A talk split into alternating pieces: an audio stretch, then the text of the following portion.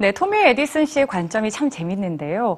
대중문화라는 건 정말로 말 그대로 모든 사람을 배려할 수 있어야 되지 않나 그런 생각이 듭니다. 자, 꽃가루 알레르기, 식품 알레르기, 햇빛 알레르기까지 현대인을 괴롭히는 알레르기와 과민증은 날이 갈수록 늘어나고 있습니다. 그런데요, 혹시 전자파 알레르기라고 들어보셨나요? 우리가 항상 곁에 두고 있는 스마트폰이나 컴퓨터도 이젠 완전히 안심하고 사용할 수만은 없을 것 같습니다.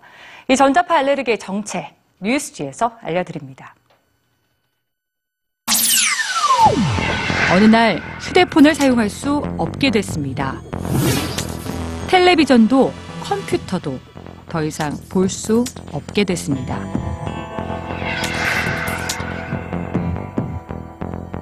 찌르는 듯한 두통, 코끼리가 밟는 것 같은 가슴 통증. 바로 전자파 과민증 때문입니다. 전자파 과민증이란 텔레비전이나 컴퓨터처럼 전자파를 내뿜는 물체 옆에서 알 수 없는 통증에 시달리는 걸 말하는데요. 일종의 전파 알레르기인 셈입니다. 아직 세계보건기구에서는 이를 공식 질병으로 분류하고 있지는 않지만 스웨덴과 스페인에선 병으로 인정할 만큼 심각한 문제가 되고 있는데요. 미국에서만 전 인구의 약 5%인 160만 명, 스웨덴에선 75만여 명의 사람들이 이 증상으로 고통받고 있습니다. 전자파가 적은 곳으로 다니기 위해 전파 감지기 휴대도 필수. 외출할 땐 몸을 전부 감싸는 망토를 두르기도 하고요. 심지어 온 집안을 은박지로 감싸기도 합니다.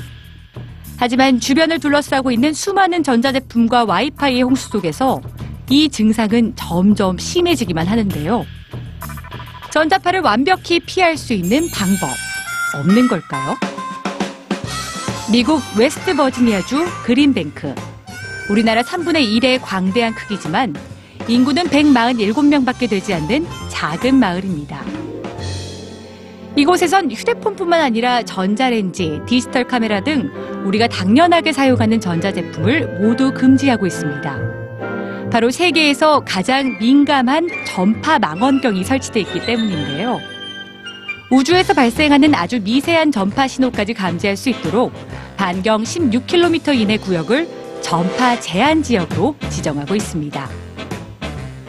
전자제품을 일체 사용할 수 없는 마을. 과연 불편함은 없을까요?